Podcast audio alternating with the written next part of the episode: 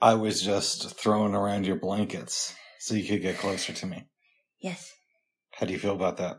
I think it's cute. Thank you. There's a song that Seals and Crofts um, sang called Closer. I think it's called Get Closer. It's a good song. There's also a great song from Nine Inch Nails called Closer. Yes, I know. I love that one. Me, not so much. Oh, It's it's not my favorite. But I still love you. Okay. Well, Okay. good. Well, I hope I'm your favorite. You're my favorite there, J. Whoa. One of my Okay. friends is having a birthday today. Oh, well, uh, can I say shout out to your friend? Happy birthday. Happy birthday, bro. We hope you survive another year, at least I do. And I think Alana would agree with me on that. Today is also the uh, anniversary of my grandpa's um, death, unfortunately. And I've never met him, but I've heard some really good things about him. You didn't have anything to do with that. No, I was not even born yet. Okay. why, why would I? know? I never. I just said I never met him. Maybe you hired some people. I don't Ah, know. I was a. I wasn't even born yet. Okay. Bubs. You know Uh, what else today marks the anniversary of? What's that? 19 years ago today, Yep. I had just moved to Hawaii about four days earlier. Oh, And on January 9th, 2003, Yep. I performed spoken word poetry in public for the very first time. wow. That so. So you wrote your first poem and everything. I had written poetry for a while, Yeah. but this was the first time I really shared it with an audience. Wow. Before that, it was, I think, basically just my mom had heard some of my poetry. When did you start writing poetry officially? Before you started competing? Here's what happens. Okay. Alana, you're not going to like this because this has to do with an ex girlfriend. Oh no. Hold on. Hold on. So, roughly in like 2000, 2001, I was going through kind of an intense breakup with a girl. And I listened to a lot of rap music at the time. Eminem was popular. He had issues with women. I, I liked Ice Cube a lot. I was getting into Gang Starr. So I had nothing to do because I would skip school a lot, hmm smoke weed, Of course. allegedly. Truancy. Oh, You're a regular truant. well, then a West. Oh. In any event, one day it might. I, I'm trying to think if it was in the summer of 2000. I know it, the breakup kind of got elongated Yeah. and went on for a while. Right. I would- Let's say the disintegration of a relationship. Okay. Um, it was a breakup. things happen. Anyways, I want to say it was the summer of 2000. It may have been the fall of 2000. I started writing poetry. And one day, so I used to live in my mom's basement. Yeah. There were, was a washer and dryer down there. Uh huh. My mom comes down and sees one of my notebooks and is underwhelmed by it Uh huh. you know, it was just open. I was writing something. She's Yeah. like, ah, whatever. Yeah. And then, but then I, I shared something I wrote with her like a month later. And she's like, that's actually really good. You should keep doing this. Wow. My mom was very supportive in some ways about Oh. artistic stuff. Oh, good. And some would say that's where I get my ability to wait in the wings as you thrive as an artist. Okay. Okay. Oh my goodness. so I just kept writing and writing and writing because I had nothing else to do, right? Uh huh. And eventually I got good. When I moved to Hawaii, my uncle's wife had started doing a monthly poetry reading called the Live Poet Society. Wow. So, and she was really into poetry then. She, she was into poetry. Yeah. I started performing, you know, there. Then we did a tour around the Big Island called the Poets for Peace. Oh, wow. This, no, Poets for Peace is probably around March or April of 2003. It was right as we were getting ready to, to go into war with Iraq, which is unjustified. And this was our way of doing a peaceful protest of that. Okay. So that's how I got into poetry. Nice. How do you feel about that? Well, that's pretty cool. I didn't know that you actually shared it with your mom. I just thought that you that you were just interested uh and what your aunt was doing before. Uh, that's how you got into poetry. Oh no, so I had no idea that she was doing poetry reading. So what had happened, let me get a few more details. So my mom moved to Hawaii in 2002 and I stayed here for six more months. I was, I was doing various things, Mhm. right? Around the city, trying to get something going. Mhm. And I called my mom one day and at the time she was staying with my uncle and she said, Oh, she, she talked to my uncle's wife and she's like, you know, uh, my son does poetry. And she says this as I'm on the phone and, you know, she probably does not, oh yeah, yeah, everybody's son does poetry, Uh-huh, whatever. uh-huh. But she ended up being very encouraging of my work Yeah. because come on, I'm, I'm Rick. Oh my goodness. You even said that you en- enjoy my poetry. I I did. I Yes. did. Yes. I, I still do. But I didn't know until late 2002 when I was already leaning in the direction of going out there Yep. that I was going to be, uh, that she had, was hosting poetry readings. I was kind of trying to make things work here. There was a girl who lived in the building where I was living at the time and nothing happened. That was the one that was living next door to you. No, no, no, no, no. This Oh. was years earlier. Oh, okay. the girl who was, that was like 2012. Oh, okay. But I rem- I was thinking about this last night. I had this long bus ride into town because at the time I lived in Beaverton, a and there was this. I know I, I've dated dated a lot of East Indian women, but there was this girl whose family was from East India, and she lived in the building. And one day, this is like summer 2002, we share this long bus ride together. But she was a couple years younger than me at the time. She was like 17, I was 19 Oh, okay. we had had a really good conversation. I was thinking about pursuing something, but there, there was this other girl from high school, a white girl, who I was kind of thinking about maybe I could try to get in contact with this girl. oh, I and remember that. That one. did not turn out well. She didn't remember you. Yeah. I, I just I just remember all these things that you told me. In retrospect, I probably should have asked out the girl from my building first. And I also spent some time in San Diego. There, there was some craziness there. And I was trying to, you know, be a young man and get over my own depression. Yeah. Uh, which varying forms of success. So Yeah. that's a little bit about me getting into poetry. Very good. How do you feel knowing more about your man? Well, I'm glad you didn't get with those that with that uh uh the two one the two girls. Why not? I don't know. It just it just it just makes me feel a little bit better. I'm not. But- It would have added to my life experience. Ah, Keep going. but it didn't happen. Okay. That's the thing. Um, I, I, I still believe that if you, you know, any, uh, little detail that changed, uh, that could change about your life could affect your future, but that's just me. Um, but, but, but I think it's really interesting. It's an interesting story. Yeah. If so, I, I keep thinking about this. I read a book called Replay last summer and we talked about this. Yeah. And I don't know what happens after you die, but I, if, if I ever get the opportunity, if there is a God and he says, Rick, I'm going to let you relive your life, but knowing everything you know now, I would do many, many, many things differently. One of the things for sure that I think would have changed though is I would have had a more of a balanced relationship with poetry because when I got into it, it w- really, really got into it in Mhm. 2003. Mhm. It was the main thing on my mind for several years. Like I'd go out on dates and everything and I'd party with people, but it was always somewhere in the back of my head. And I think that was a little bit unhealthy, but that's also how I got really good at it. Yeah. Yeah.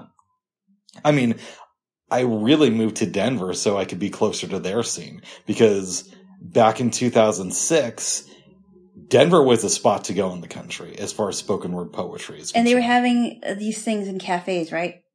Yeah, the Mercury Cafe was my spot, Mhm. but they also had it in other places like, um, there's this place called the Common Grounds I used to go to. There was another venue at Five Points, um, that I went to a couple of times and this lawyer ran it who, but he was also involved in the poetry scene. Oh, wow. Yeah. Um, and there, there were other spots. There was, uh, me and a, a buddy of mine, I almost said his name. There was a spot in Englewood. It was like a, a local coffee shop that we used to go to on Monday nights. I would drag him to.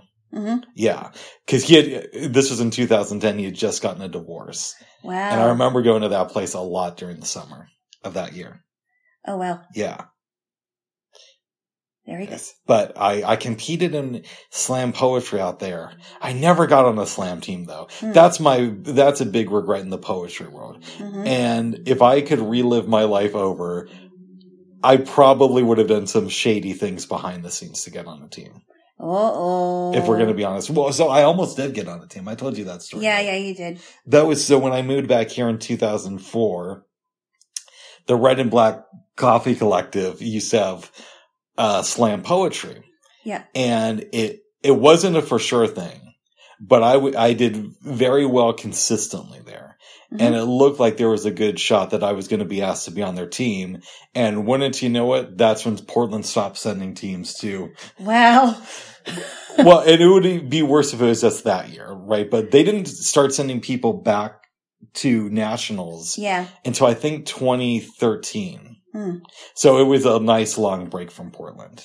Wow. The other thing I would do if I could relive my life, babes. I don't know. I'm telling you this, like you know. Uh, I don't know if you're that interested. Well, no, it's it's it is kind of interesting. There is a documentary documentary we will watch sometime in the future called Slam Nation, and I know I've talked about it before. hmm but it's basically about the 1996 uh, Slam Championships, Mm. which took place in Portland, Oregon. Wow. But this was a number of years before I was interested in spoken word poetry. Yeah, and at, at the time, I mean, both of us were young teenagers and all that. Yeah. If I could relive my life, I would have started getting into the scene in like 94 or 95, written some really cool stuff and competed and you know, not on a national level, level, but I would have competed in the National Slam Championships and open mics around town Mhm. and got a name going for myself. And maybe, you know, I don't know. Well, I don't know. Um, so do you ever think about how your life would be different if you knew then what you know now? Sometimes I do, but at the same time, I, I try not to think about that because there are so many things about my life that I like now Mhm. that I wouldn't change. Mm. Um, I mean, yeah, we all have regrets. I mean, nobody is immune to regret or, you know, nobody is immune to rejection and nobody's immune to heartache and whatever. Yeah. But, um, I try not to think too much about that. I mean, yeah, it would have been great if I went to a performance arts high school because I think I would have had a, a leg up on college and I probably would have known a lot more about music, Mhm. music theory. Um, I wish that I would have gone to more uh, of um, like I I wish I would have gone to more music camps if I w- had the opportunity. Um, I think it would have been great if I would have started braille music at a really really young age because I would have retained it more, and I would have been able to be a lot more efficient. But I can't I can't uh, change that. Um, uh, I am thankful that I developed my ear um, starting from a very young age. Um, I think I didn't start to really develop it until I was seven. That's really young. I mean, it's not young in some circles, but to me that sounds I mean, like you were I mean, I. I, I had a start in it when I was like probably three or four because I was listening to all these instruments and I was really fascinated with sound. And I, even though I would ask my mom, you know, I would say, Oh, what instrument is that? She would even tell me what it was, even if she was wrong, you know, Yeah. because she knew I was interested in that stuff. I was interested in how drums made noises, uh, woodwinds made noises before I knew what woodwinds were. Um, and she knew that I was really curious about that. And I didn't really start to really work on my, um, ear training until I was seven and I started taking piano lessons. Hmm. I, I'm so thankful for that. I really am. I mean, that really helped a lot with my, um, ooh, Uh, my, that was my, my. Uh, with my, uh, music, uh, comprehension and abilities. And I'm, I'm thankful for that. But there's so many things about my life that I'm, I'm, I'm happy with. Yeah, I've don't get me wrong. I sometimes I make it sound like it's all doom and gloom and nothing good has ever happened to your man Rick. Yeah, you kind of, th- you kind of do that. I've had a lot of cool stuff happen in my life. And Yeah. some of it you don't even know about, Oh, I'm sure I don't. right? But by the same token, I think if one, I would I would have invested early on in different stocks, and I could have really manipulated the stock market and become rich. Two, I would have dated more, but I also would have had more long term relationships. It's not that I would have wanted more one night stands. I think that that's a a false lie that I started telling myself when I was in my early 20s that that's what I needed. But I think in re- if, if I could relive things, I would have traveled more, invested, manipulated the stock market. I would have gotten involved in, uh, uh, uh, helping politicians and I would have, uh, been in more long-term relationships. Those are the things that I would change. And I would have been a nicer person. Okay. Well, you can would- still yeah. you can still you can still uh you know improve on that. Yeah, but I've already, Being a nicer person. that I can improve on. Yes, you. you the, I mean, you can. I mean, you can't do the other stuff, No. but you can improve on on your um. You can't. you can't improve on um. Uh, what's the word I'm looking for? Your attitude. Yeah. That's true. Here's an idea for Yes. a book Okay. Is like, let's say, and we're, we're taking me for an example, right? Okay. So, you know, let's say I die and God says, okay, Rick, you can relive your life knowing everything you know now. Um, uh, but because you're reliving, because you're changing things, the world around you is going to change. So it's not going to be, it'll be the same when you go back as it was when you were, let's say seven. But when you start changing things, the world is going to change just a little bit. So be aware of that. So in the book, I go back and I relive my life and I'm enjoying things. And like for the first 10 years, everything is going great. I'm getting Yeah. Yeah. all the girls. I'm making tons of money. But what I fail to learn is because I'm changing things so much, God or whatever you want to call it sends in these spiritual police to track me down and take me to like a heavenly prison so I can like reform my ways. A heavenly prison. Yeah. So now I've That got, sounds like purgatory. okay. So anyways, now I've got to run from these spiritual beings who have all these superpowers and I kind of know the future, but that's my only superpower. And so it's me against the spiritual beings or God makes it into a game and says, you I have think one it would day. be. I think it would be even uh more interesting if they were demons instead of uh instead of heavenly beings. Okay, okay. So, so I make a, a pact with the de- the devil. Says the devil and God decide a game. If I can avoid these demons for a week, I get to relive my life, knowing everything I know, and then get to and then get to get to go to heaven. But if I get caught, I go to hell forever, and um and you know all that stuff. So and God tells me this, but I, He doesn't give me any powers. He just lets me keep my knowledge. So now I got to like run away from these demons who have all these superpowers, and I have to maintain away from them for like a week. Would you read a book like that? It's possible. I mean, that is very elaborate, but it's possible that I might. Oh, It might be interesting. yes. That might be a um an interesting uh uh spiritual uh what it- what would you call it um kind of a um A spiritual, A action book. uh, a, a spiritual action book. I don't know. You got some really creative ideas. I know. You should write them down. It's hard. Well, I do a lot of the times.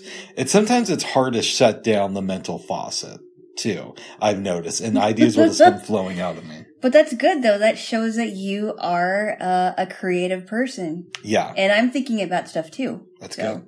You know, Yeah, you you put the little demon spin on it. I did. Yeah, But I mean, it would be, I think it would be a lot interesting, more interesting if you're running after, you're running away from bad, uh, demons that want to, that want to, uh, kill you or, or, I'm sorry, uh, uh, to, uh, send you to hell forever. It's like, it's creative. thank you, babes. Yes. Yes, yes, yes. Do you ever have a difficult time turning off the creative faucet? Um, no, I have a very creative imagination, I think. But you can just like, I can turn it off if I, I mean, I, I guess I can, I have a point where I do, I, I mean, I am able to turn it off, but sometimes it's hard to, yes. Hmm. I, I don't like write things down, like I don't write them down and, and hope that it's going to be a script, but, um, I do have a lot of creative ideas in my head. I've been getting back into doing morning pages. Yeah. I know your favorite. I never said that. I was being humorous. You're being sarcastic. facetious? Yes. Sarcastic. But only over the last week or so. And I've already noticed a difference about how calm I am. oh, good. Yeah, it just adds another layer of I can chill out a little bit because I'm giving my mind a space to go crazy. Mm. And then the rest of the day I can chillax a bit. I need to start uh journaling again because I used to do that and I've kind of um laxed in the last um I think the last time I did that it had to be um almost 14 years ago, Mm. 13 and a half years ago. When I was really sick, I was journaling a lot. Um and I really wish I I, I, really wish I continued, and I, and I, and I will. I, I think I, I need to do that this year because I really laxed on it last year. I'm a big proponent of journaling. I think it's very, very helpful. I started doing that when I was like 20. Actually, did I ever tell you the first time I journaled? No, So check this out. This is September of 1994. Uh, I believe I just started at Kellogg Middle School, but I only went there for a year. It was a little bit of a situation there, too. Whoa. hmm So I didn't want to write something down, but I thought to myself, well, I could just record my journals. hmm And this goes back to Rick used to give up on stuff fairly easily.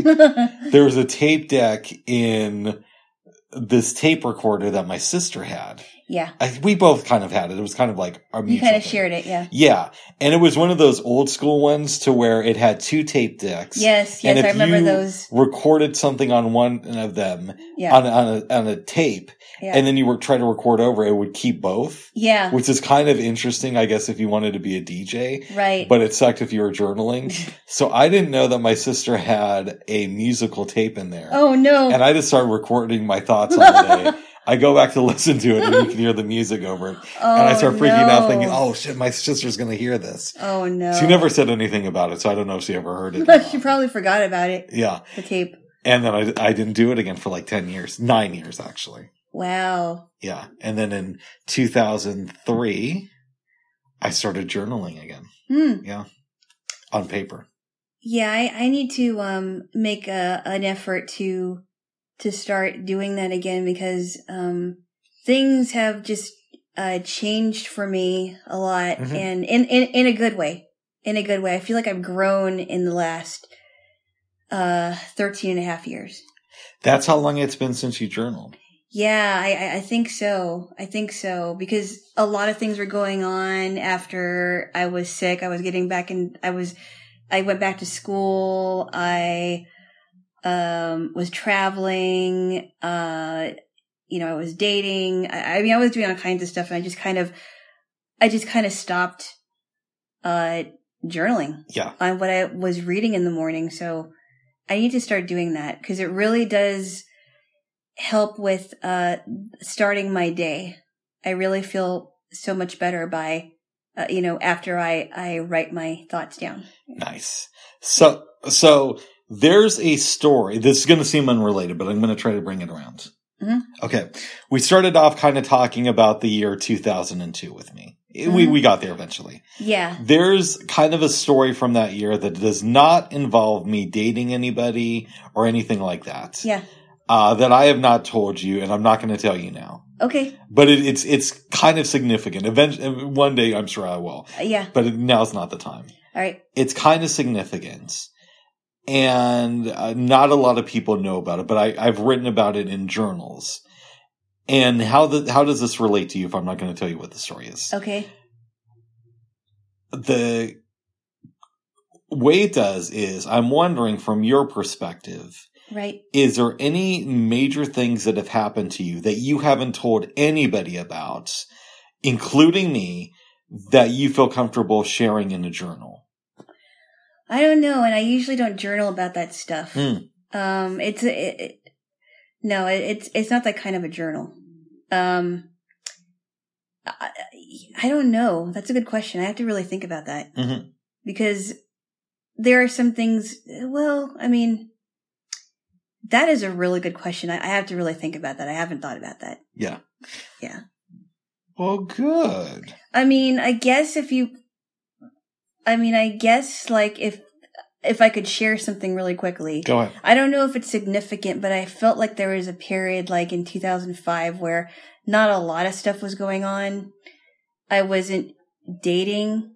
I, I like I just broke up with somebody and I wasn't dating anybody, but I was going to school and it just seemed like it was kind of like a uh kind of a mundane year. Hmm. It, uh, I don't know if that's really significant, but it's something I never really talk about.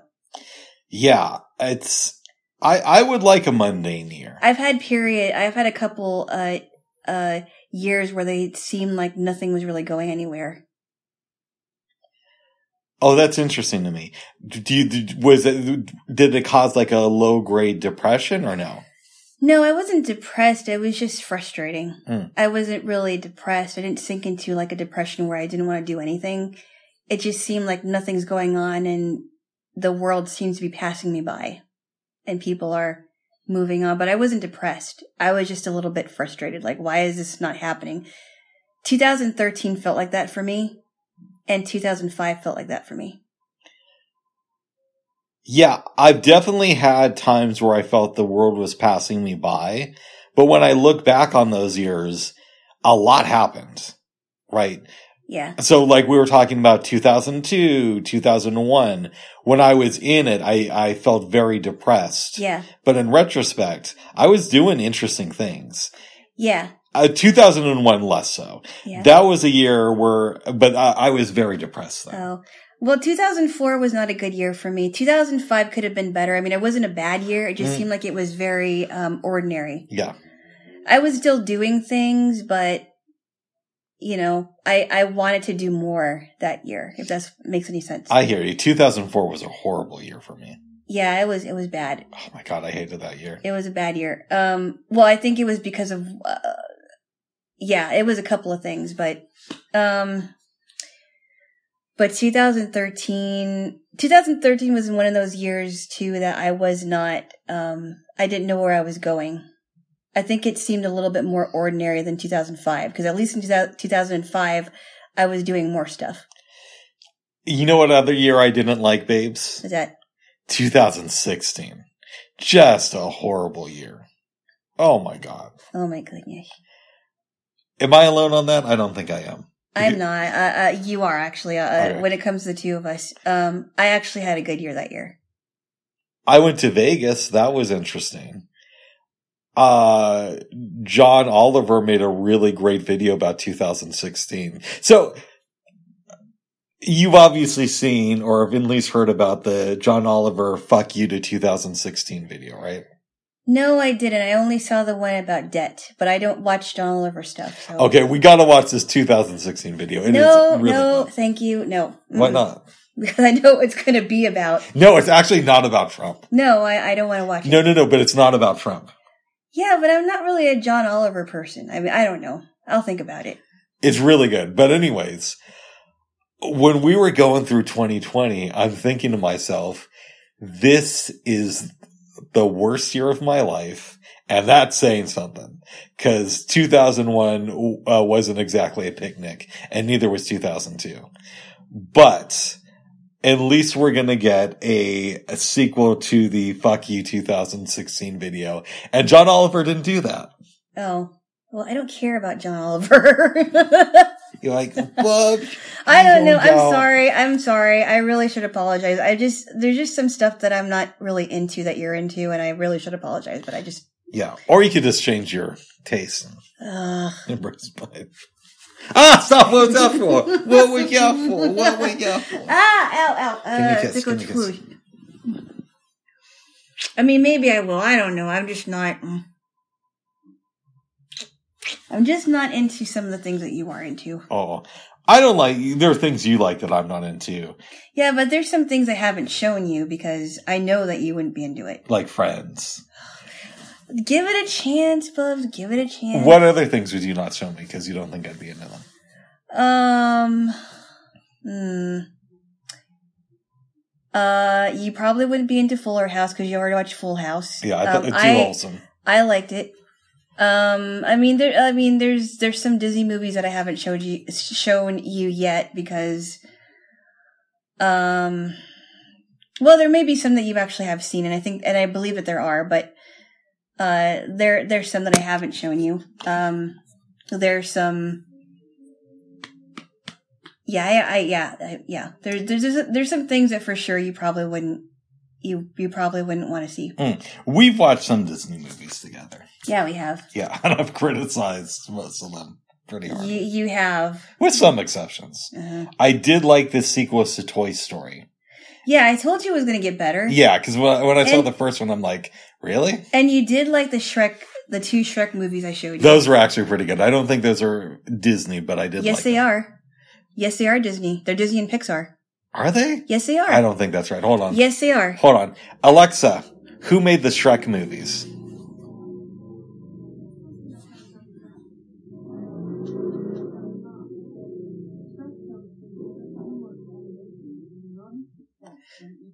See, DreamWorks Animation. That's not Disney. Is it? No. I think DreamWorks is owned by Paramount, but I could be wrong with that. Uh, look at that. I think it is. Wait, wait, wait, wait, wait, wait. Are you sure? yeah. Oh, hold on. Alexa, who owns DreamWorks? Amblin Partners. Okay. Well, in any event, it's not Disney. Is it? Are you sure? That's according to MSA. It's not Uh, owned by Disney. Uh, but also according to her, I was wrong about it being owned by Paramount. Okay, okay, maybe. Okay, wait. I'm sorry. Okay, so t- Toy Story, wait, story. I can't talk. Toy Story is definitely owned by Disney and Pixar. Yes, but, but Shrek. Shrek it's not. Really? Are you okay? Maybe I was wrong about that. But anyway, They're really good movies. But you like Shrek. I, I didn't want to watch them because I'm like, oh, these are going to be dumb kids movies. And you got me to view them. I'm really glad I did. Those were fun. And the other one that you got me to watch, even though it's not a Disney movie, uh, is Sing. I enjoyed that a lot. And they just came out with a sequel. Oh, really? Yeah, I want to see that. Sing Only because really the first good. one was so good. Yeah, Sing was good. Um, yeah, I, I, I did enjoy Sing. Yeah, we watched Soul, but that's because I wanted to see it. Yeah, By the way, babes, yeah. uh, I told you the big Pixar news that came out on Friday. That the the newest movie is going to be on Disney Plus. Exclu- uh, yeah, it's not coming to theaters because of Omicron. It was supposed to come out Well, in theaters in early March, but instead it's going straight. I'm to sorry. Plus. I mean, I don't know what these people are thinking because, I mean, the the way that uh movies get into theaters, that theaters have to be open. I mean, I'm sorry. I'm just tired of this whole thing. the Omicron and I'm I'm tired of it. Yeah. Yeah. I think I think we're all of us and and the reason why 2020 of course was such a bad year is that it affected every single person in the world. So I think the only way that movies will get into theaters is if theaters are actually fully open. Well, that's the way it should work. I. I know, that's what I mean. Oh, I think that. I mean, I keep hearing that Omicron is a good thing because it's a sign we're almost over it. I think that the next two months are going to be kind of difficult as far as COVID is concerned, but after that, I think it's things are going to start to get back to normal really quickly. We can only we can only hope. I'm so hopeful that there will be a blues festival this year, although I'm not going to do the early bird special and buy tickets in advance. Yeah, you don't want to do that. Yeah, it, it makes no sense to get a discount. well, when do they usually when do they usually start um uh letting people sign up for it? Late February, early March. Oh, that's really early though, isn't it? Yeah, but you get get like uh twenty percent off. But again, I'm not doing it because if they canceled at the last minute. Okay. But hmm if we get to let's say mid May, Mhm. it'll be past the early bird special. Yeah. But you can still sign up for it. Yeah, and it looks like we're somewhat good. I'll buy a weekend pass then. Okay. You know, I won't get the twenty percent discount, but you know, or get to go I'll make like live my life. Yeah. like a bald. and I'll go I'll go for the one day that I usually go. And you'll uh, get burned uh, in, in four days, and I like this way you say usually. You've done it once before. I, I okay once before. I'm sorry, Bub. Ouch! Ouch! Ouch! What was that for? what was that for? That was my armpit, Oh. babe. Slash nipple area. Slash where my heart is. You could have killed me. no, you would have been good, Bubs. Bubs. What, what was that for? Are you correcting my grammar, Bubs? No, but what, what, why did you do that? Because I could. Okay, okay, No, no, no. I'm sorry, Bubs. Bubs. Ah. Okay. All right, you, Tickle. Okay. all Okay. we got a kiss if there's a tickle truce.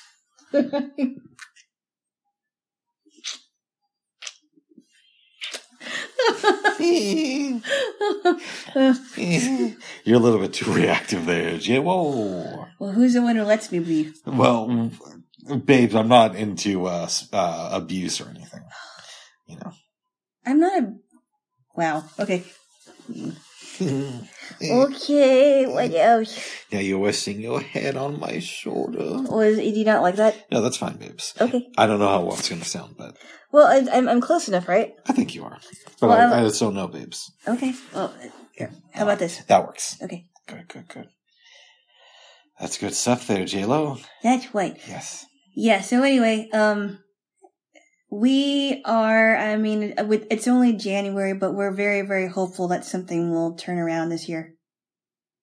Yeah, and I'm sure there's going to be other things that come up, like, you know, our ozone layer will explode, or Joe Biden will endorse Donald Trump for president next time. Like that's going to happen. I could see that happening. No, it's not. I could see that happening. Uh huh. Or, you know, so, so I'm, I'm sure, don't worry, there's going to be plenty of bad stuff this year. Yeah, plenty of stuff that um, Rick's coming up with in his head. Oh, my goodness.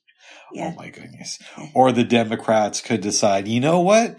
Dick Cheney's never actually been president. Maybe we could recruit him for next time. But um until then, Oh my goodness! Really?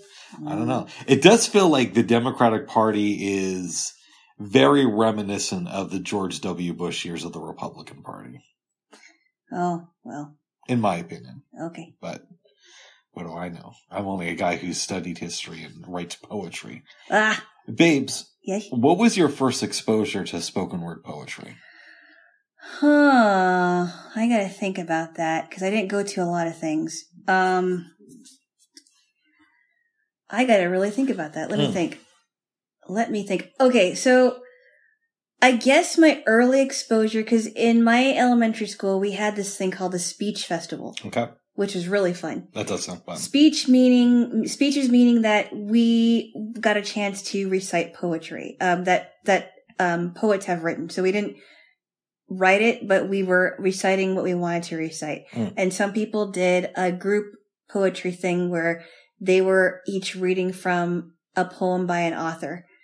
Um, that was a lot of fun, and and students were selected to read um, to recite read and recite the poems that they chose.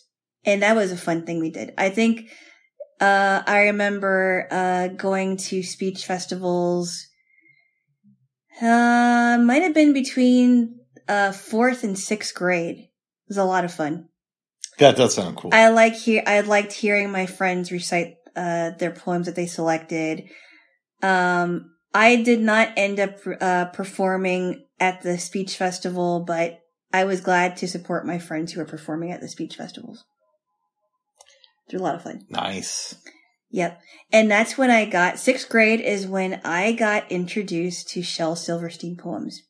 I thought they were a lot of fun. He's cool. He, he wrote a lot of poems for kids. And, uh, one of the poems that I recited was The Twistable Turnable Man. And he was friends with Johnny Cash. I think you might be right about that. He wrote some stuff for Johnny Cash. Did he write A Boy Named Sue?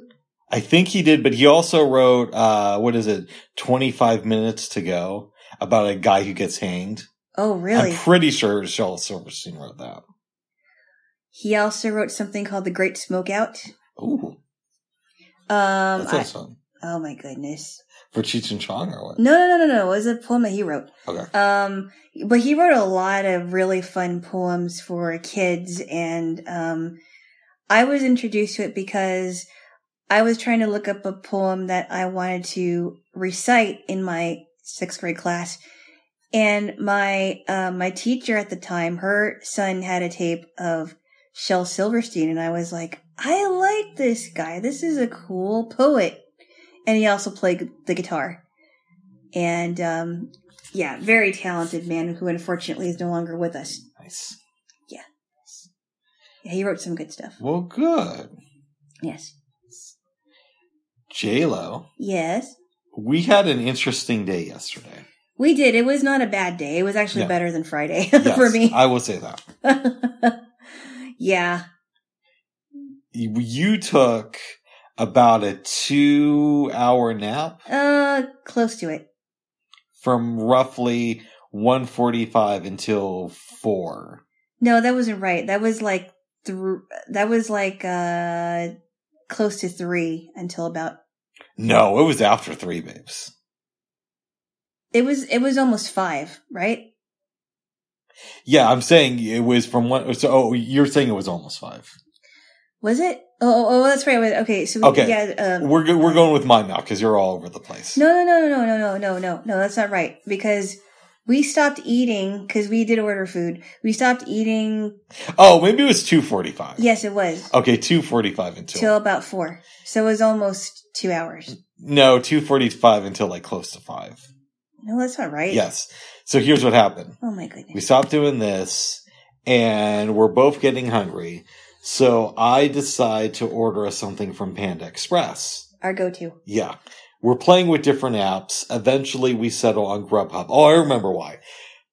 Uh, whatchamacallit, DoorDash is really good about changing the address, hmm but I was having trouble understanding how the menu was listed on Panda Express. The choices, yeah. Yeah. So then we go to uh, Grubhub, we make it happen, get our food, stuff our faces, and then around 2:45 we take a nap until around 5. We get up and we start watching some stuff. Yeah, we did. Yes. Yeah.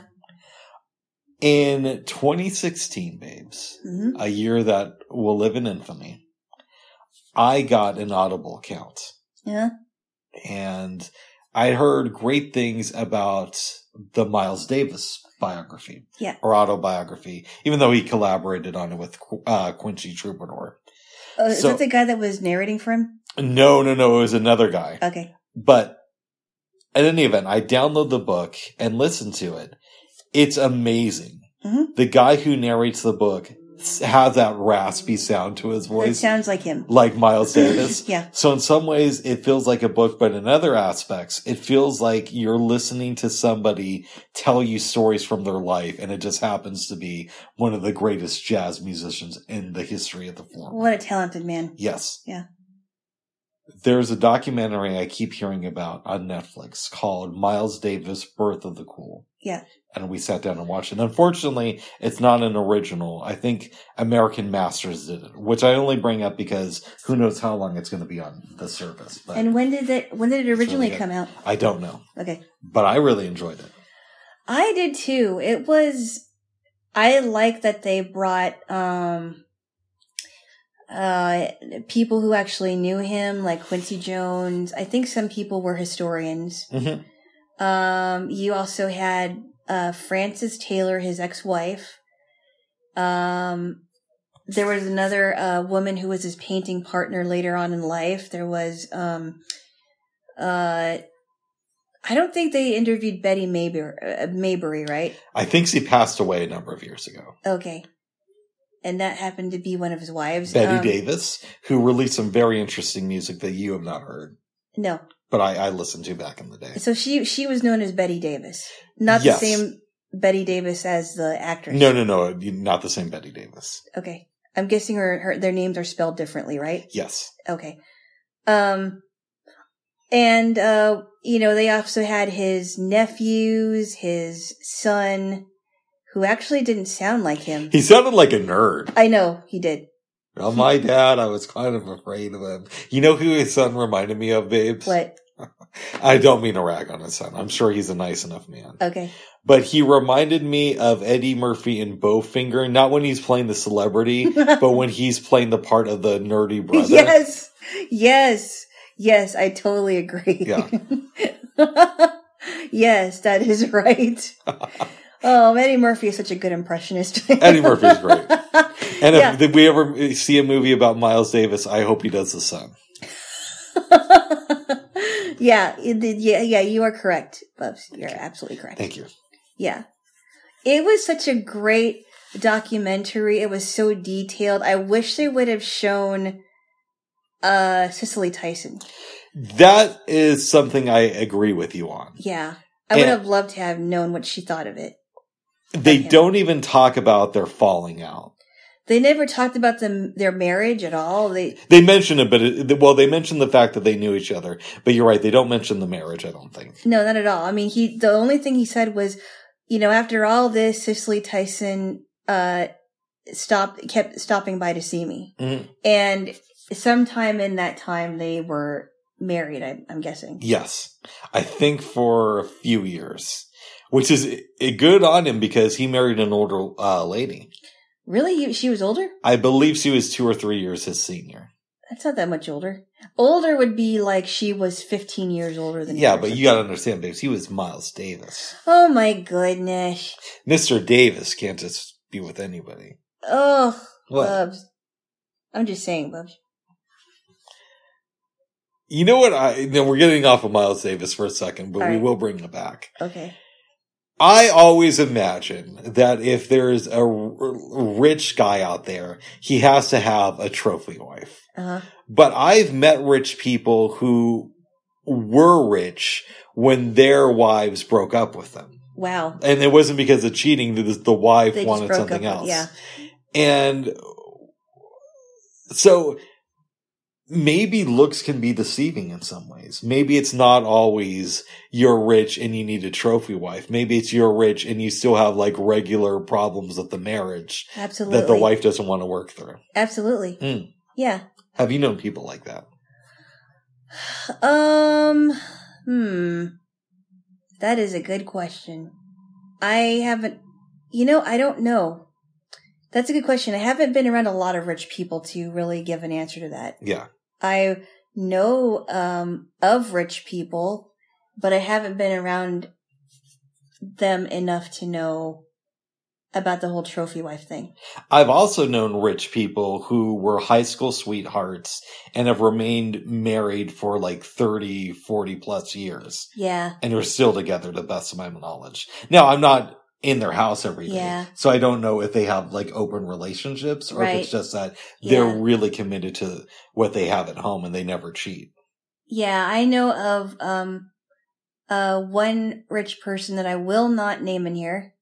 Miles Davis. No, not Miles Davis. No, No, no, somebody that you don't know. Okay. um that i i think um they were married for a long time but they um i think they got divorced when their sons were older i'm not sure because don't don't don't quote me on that because i'm not quite sure about that story but um as far as i know uh they uh uh, the, the the guy is has never married after that. Interesting. But I don't know. I mean, I, that's what I that's what I gather from what I know about it. But I don't quote me on that. I could be wrong about it. Is, does he date a lot or no? I don't know because he's an older guy, so he's much older. Mm. He's like old older. Okay. Gotcha. Yeah. Nice. So I don't think he has a lot of time for that, and I Oh. don't. I wouldn't ask. okay. It's not my business. Okay. Hey, I can set you up with a hot young hippie of 53 if you're interested. That's my impression of you talking to him. What? okay. Well, I think young to him would be my age. Okay, good. Not 53. no, no. ac- ac- according to some people, I'm I'm still a kid. I guess. Yeah. To the uh, baby boomers, I'm still a baby. Yes, Mm. guess. Well, anyways, I, I forgot how, why I took us down this rabbit hole of rich people and Right.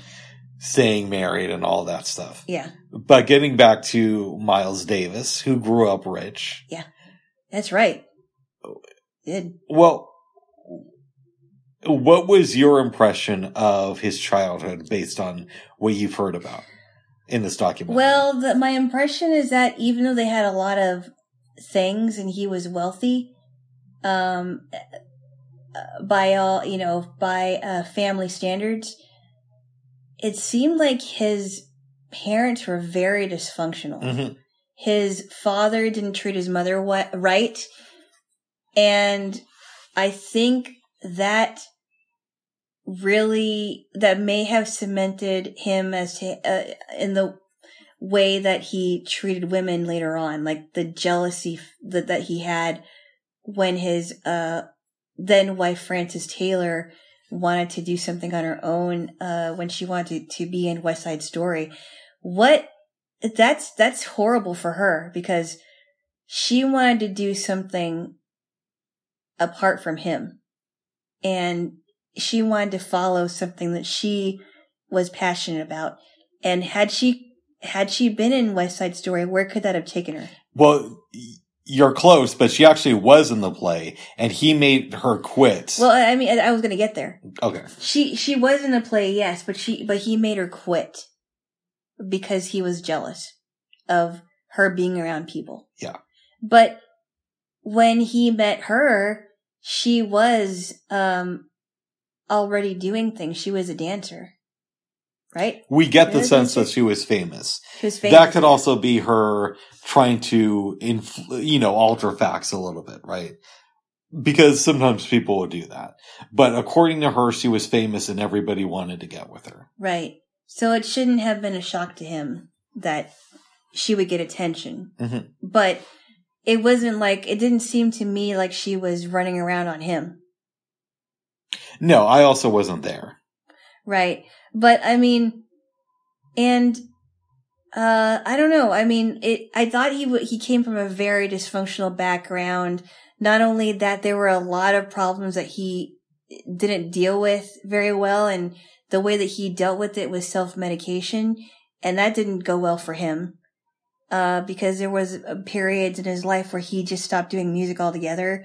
And like they have said, he became a recluse for a while.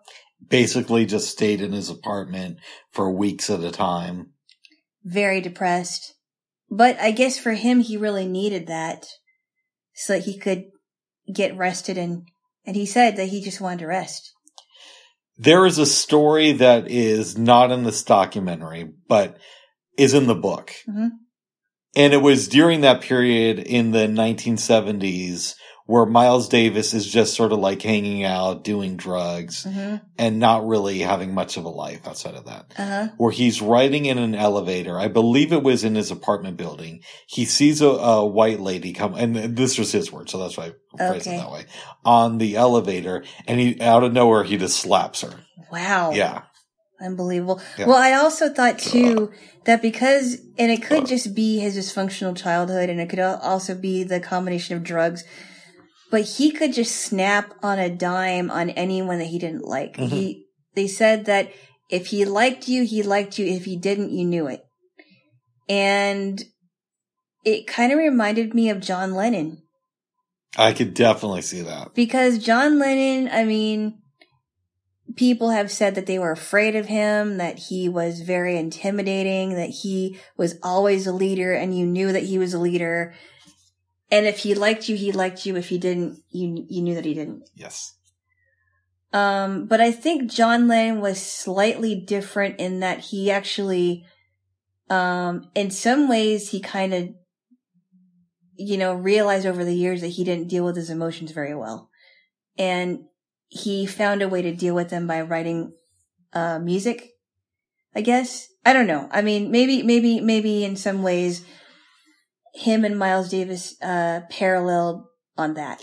It's unfortunate that they never made any music together They didn't, yeah. because that would have been super interesting. Yeah.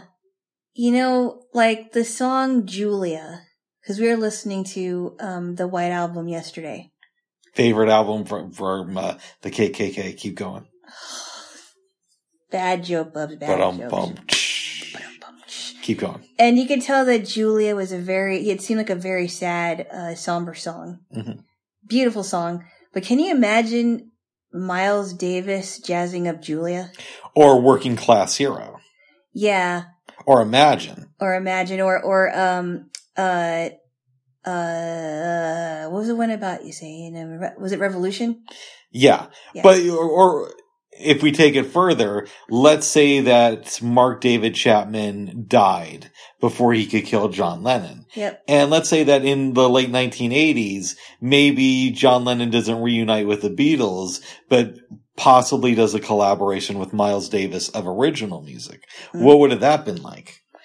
Yeah, that would have been interesting. So I think there's some parallels between John Lennon and Miles Davis as to how they um, dealt with, uh, or how they didn't deal with their emotions, especially when it came to the police, Mhm. because they never dealt with that.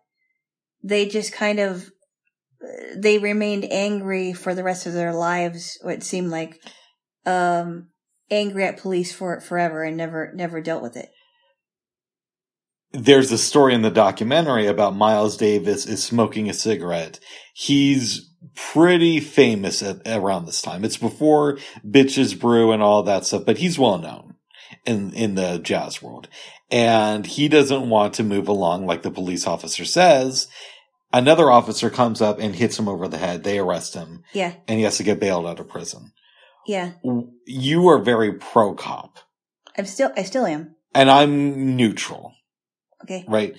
I'm wondering what went through your mind when you heard that story. Um, I'm only hearing it from his version of it, and I thought that, um, and I'm, and, and I can't really, um, you know, I, I'm the kind of person that likes to hear both sides of the story. And unfortunately, those police officers were not in the documentary, and they don't, I don't know what, but if in fact that cop just hits him over the head for no reason, and he should have been off of the force immediately. I am inclined to believe Miles Davis's uh, view on those events.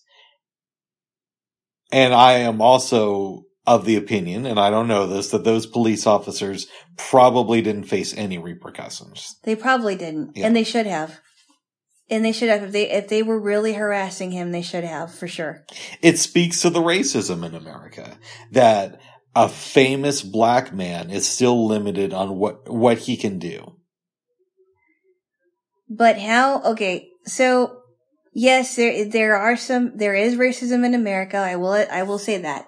But how much of when you hear about about racism being just a black and white thing, and it seems like every time there's a talk of racism in America, it's always a black and white thing. But how many people would ever talk about uh the racism that has gone on against white people now?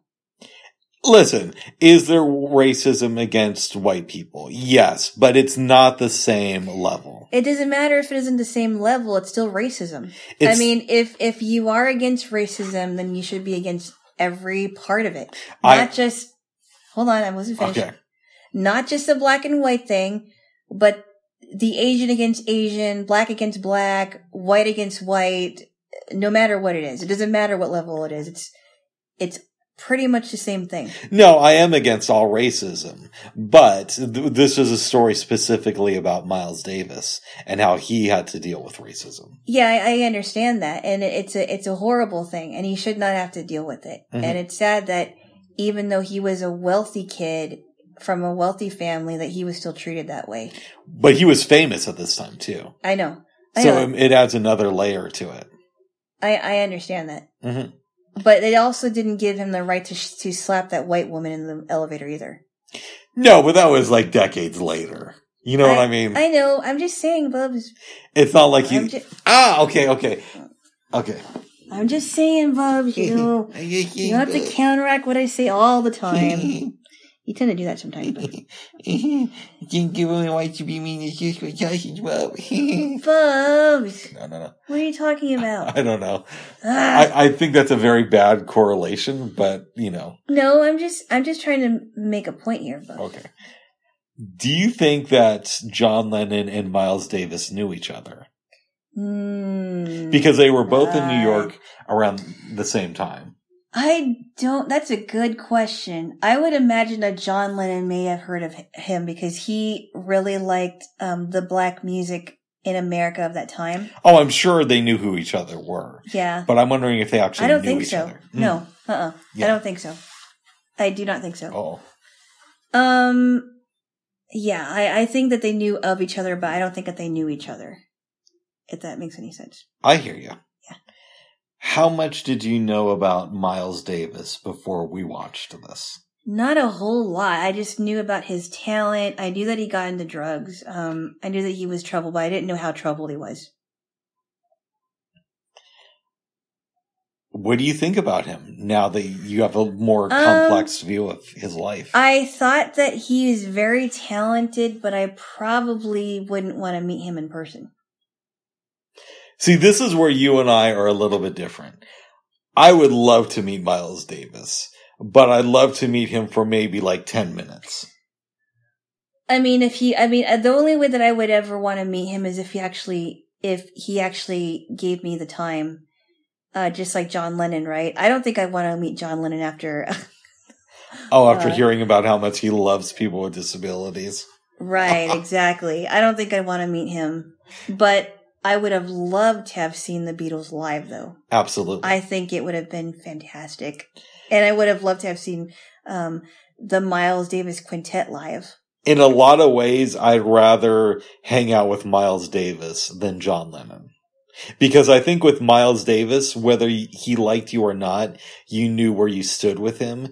And with John Lennon, I get the sense that he could just be a prick to you, even if he liked you. For no reason. Yeah, that's that's the one thing that's a different different between the two of them is that you knew where you stood with Miles Davis. And with John Lennon, he could just either be nice to you and And- he hates you or be rude to you and he likes you. Exactly. Um, so if, if I had to have a night with either of them, I'd probably go with Miles Davis. Yeah. Okay. But that's just me. Maybe I mean I suppose if Miles Davis was alive and because because they did say that he was giving interviews and he he was starting to change a little bit um as he gotten older. In the last decade of his life. yeah, maybe I would have loved to have you know um been around that Miles Davis for at least 10 minutes. I bet he had a lot of good stories that we don't know about, about Yeah. the music world. That's why I love to talk to um, older men and women sometimes. Mm. They have so much stories to tell us. Mhm. A lot of interesting stuff. What are you doing to archive those stories? I'm not archiving them. Okay. you're gonna go way up here. Huh? You're gonna go way up here. Sure, you're gonna fade. No, no, I, I'm not the kind of person that likes to archive people's personal stuff unless Nice. they want me to. Okay. Yeah. Would you recommend this documentary to anyone? Oh yeah. Oh yeah. Especially someone that is um an ardent jazz fan. I think as I've gotten older I've really appreciate jazz for what it is. It's it's it is um the music of America. One of the music one of the types of music of America that I don't believe is going to go out of style anytime soon. I had to grow into liking it. Yeah. I, and it started with the um the history of jazz classes that I I've taken. Um, you know, I've taken jazz in my twenties, and I've also cha- taken jazz in my mid thirties, and I really had a such more of an appreciation for that music. My personal favorite jazz artist is still John Coltrane. Hmm. But there's a good argument to be made that Miles Davis is the most important jazz musician Hmm. ever. Yeah, I don't know. It's hard. I mean, yes, Miles Davis is very important, but there were other people too. I think. Oh, of course. I He- mean, Louis Armstrong. he looked up to Charlie Charlie Parker and you know, hmm but he's he's super significant. Yes, yes. There's a story that is in the book but not in the documentary.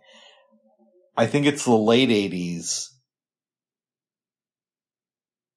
Miles Davis is being honored at the White House. It might have been the Kennedy Center. It might have been the Kennedy Center honors, but I could have it wrong. And there's all these dinners he has to go to. At one point, he's in a limousine with some politicians and their wives. I think it's a. I hope I'm getting this story right because I read the book years ago. Yeah. And the wife just starts saying something about how I don't understand this, and you know, uh, this form of music doesn't make sense. And Yeah, Miles yeah. Davis tries talking to her like a human being. Oh wow. She doesn't know who she, he is, and, and starts to say to him, "Well, what have you ever done?"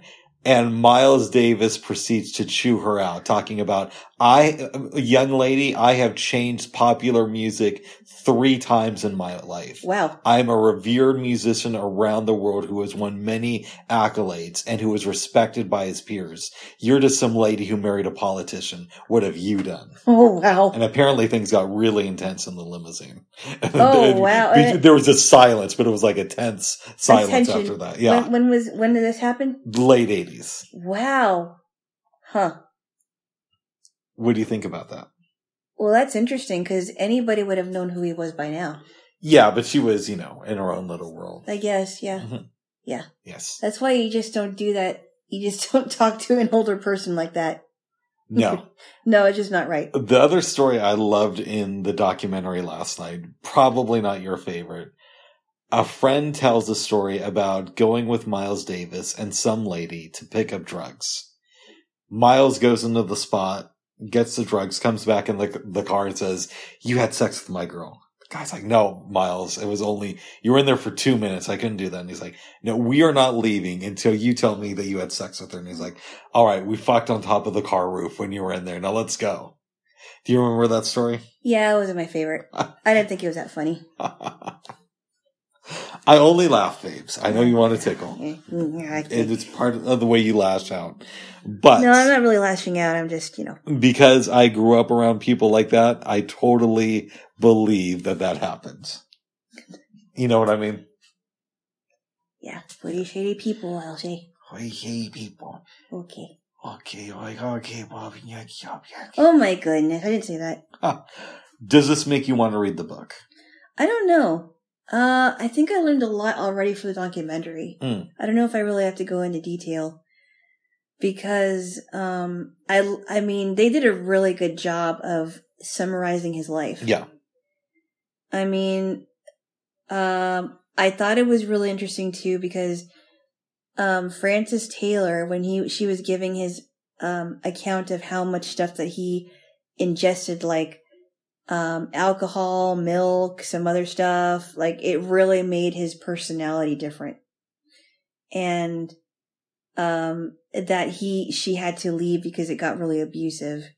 And, uh, and you told me that he, he could turn on somebody that quickly. Yeah.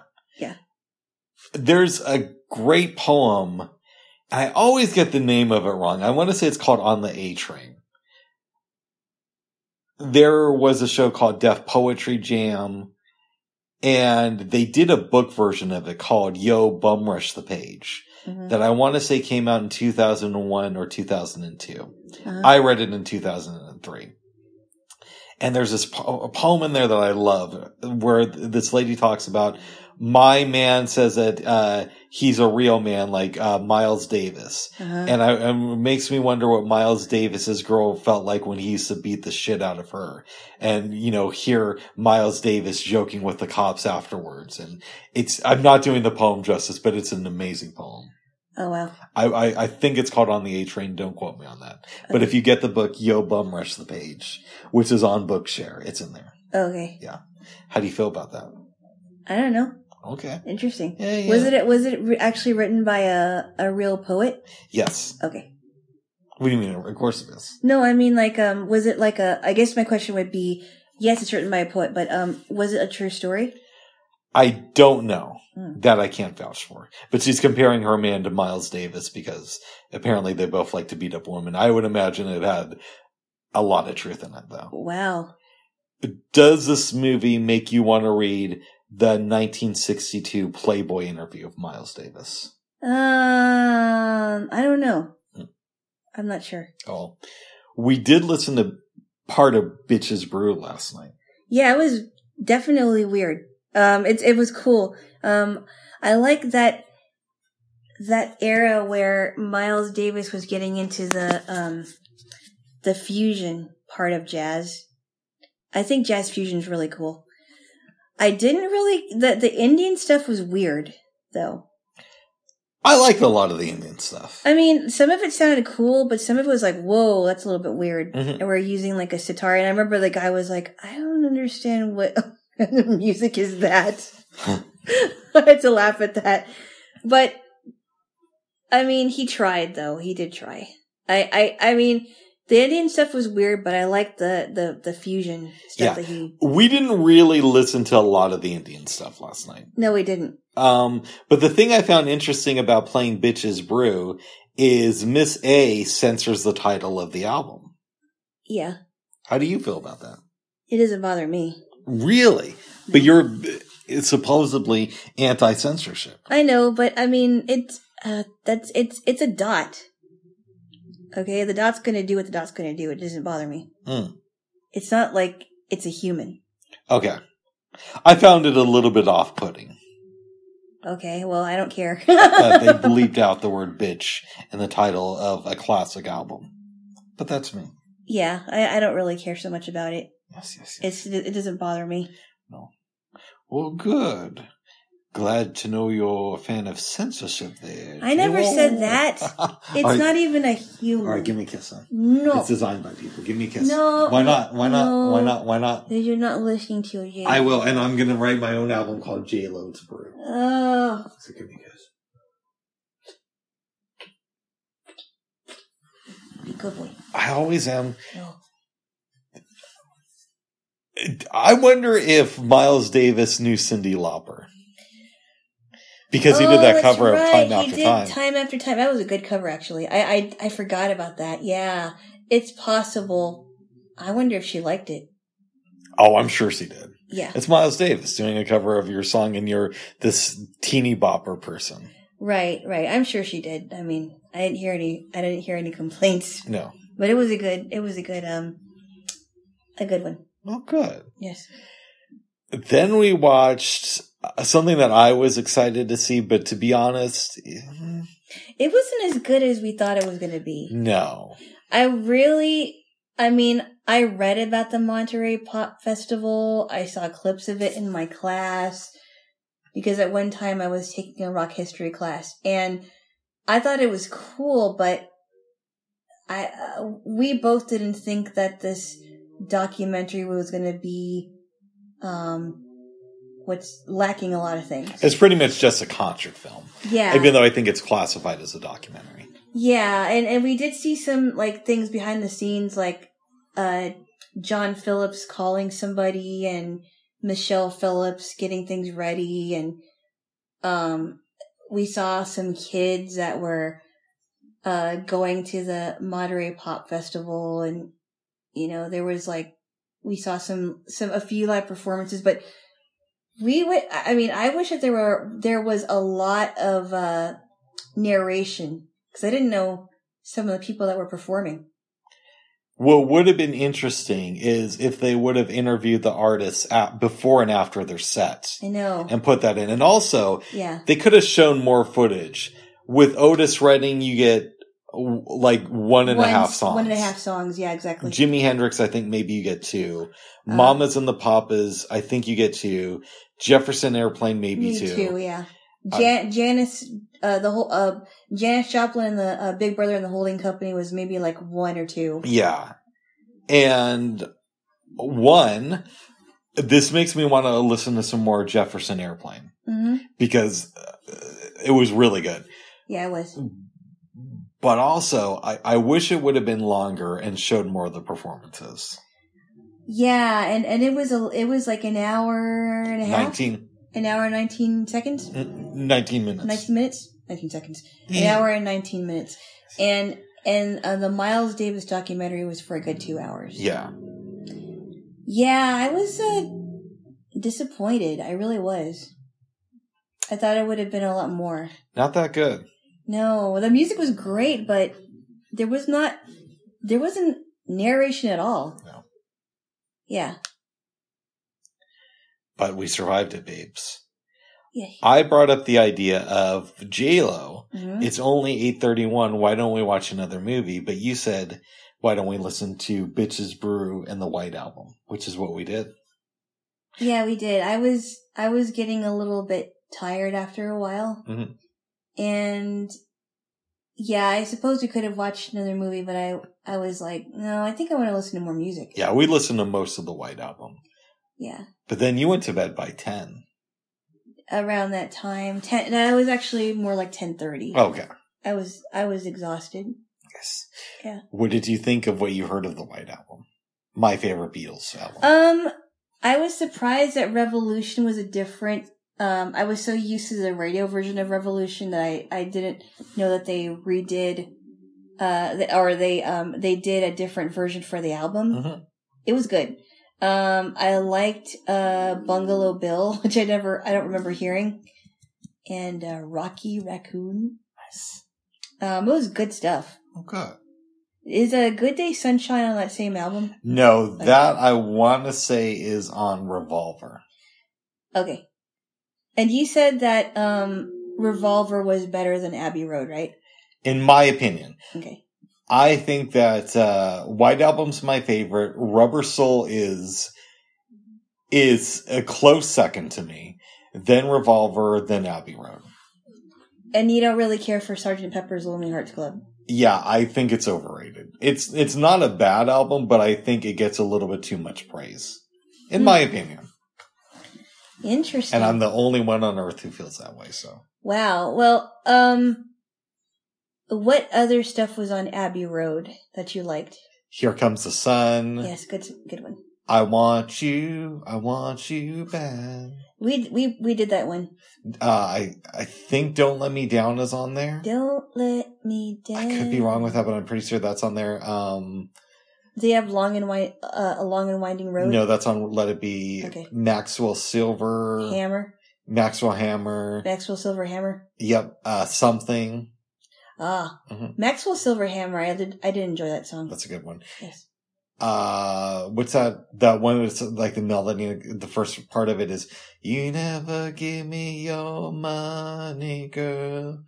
You never give me your funny money." I forget the name of that I one. forgot what. but that's a good song. Yeah. That's on there, and, and others too. Yeah. Yeah, Octopus's Garden, which is for a Ringo song, it's okay. I like that one. Okay, I like to be under the shade and I believe he actually wrote that. in an octopus's garden in the shade. Oh my goodness. I think it was supposed to be for a um for kids, uh, a kids uh little kids um cartoon or something.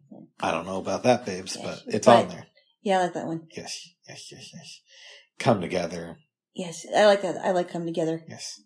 So it had some good stuff, babes. Yeah. So so you you you liked uh Abbey a little bit of Abbey Road. Oh yeah, and again, if it was any other band who made it, it would have been that band's best album. But because the Beatles did so many great albums, it's like number four on my list. Was Good Morning on Rubber Soul? Good Morning, I want to say was on. I want to say it's Sergeant Pepper's or Yellow Submarine. okay. Those albums I know less, All right. but um, yeah. All right. All right, babes. Wow. That was good. Is there anything else you want to talk about? Oh yeah, I have to tell about. I have to talk about my dreams. Tell me. Um, I had two dreams that involved uh, round, um, two big round balls and one small one. Um, don't get any ideas, Mister Rick. I don't think like that, babes. Yes, you do. I leave that up to you. Um, I had one of the the dreams that I had uh, yesterday afternoon was I had a dream that I found these two round. Um, they kind of reminded me of basketballs, and they had braille on the on them, and I forgot what what it said. And then the next dream, you told me that, and it was weird because in the dream you said you had a brother that had a secret recipe for something, and it was it were these balls that had these spices in them that were supposed to flavor I think they were supposed to flavor desserts. And you put them in the dessert you, you put them in the mixture and it's supposed to dissolve. And you took one out of its wrapper because I guess your um your brother um, marketed his sec- secret recipe for these balls, and you you were eating them. I'm like, are you sure you're okay with eating that? I mean, what does it have in there? Cinnamon, sugar, and you were naming off the spices, and you're like, mm, this is really good. and then I woke up. Nice. I had two dreams. Yes. Yesterday, when we took the nap, my dream was that I was in the mall and people were pairing off to do these exercises. hmm There was this girl with dark skin but light hair. So not brown, but you know, dark white. And, and Like White hair? No, no, no, no, no. So her skin wasn't brown. She was white, but she was like darker skin for a, white lady. Yeah. And she had maybe dishwater brown hair or Or dishwater, dishwater blonde. hair. Yeah, yeah. Okay. And we were going over these stretches. Okay. I go out to do mine, then I wake up. Oh wow. Last or this morning rather, I had a dream that I was in this big house with my grandparents. hmm But everybody else was there because of this wedding that was supposed to happen. It was just us hanging out. Okay. We go into this living room area. There's a couple on this lazy boy, and the girl is on top of the guy, kind of riding him. My grandparents start talking to them, and apparently they knew this couple. I didn't know them. Okay. And the girl's name was Corey. Uh huh. And then I woke up. Oh, that's weird. Yes. That is weird. Mhm. Well, that's really weird that the, the, the couple would be canoodling um in the the recliner while they're talking to your grandparents. Yep. Yeah, Yes, yes. canoodling. Canoodling. Yeah. I love you, canoodling. Gee, whoa. I'm not canoodling, bub. Oh, good. No. All right, babes. Anything else you want to say? Um, watch the Miles documentary. The Monterey Pop Festival was a disappointment, but if you want to listen to groups from uh from that festival, go ahead. But don't watch the documentary; it's Yeah. not that good. Maybe go on YouTube and see if you can find the performances. Right, right, right, right. Watch them, but um, but the Miles Davis documentary for sure. Um, watch the Birth of the Cool. It's, it really is cool. Pretty good. It's really good. All right, babes. All right, bye bye for now. Bye bye. Bye bye.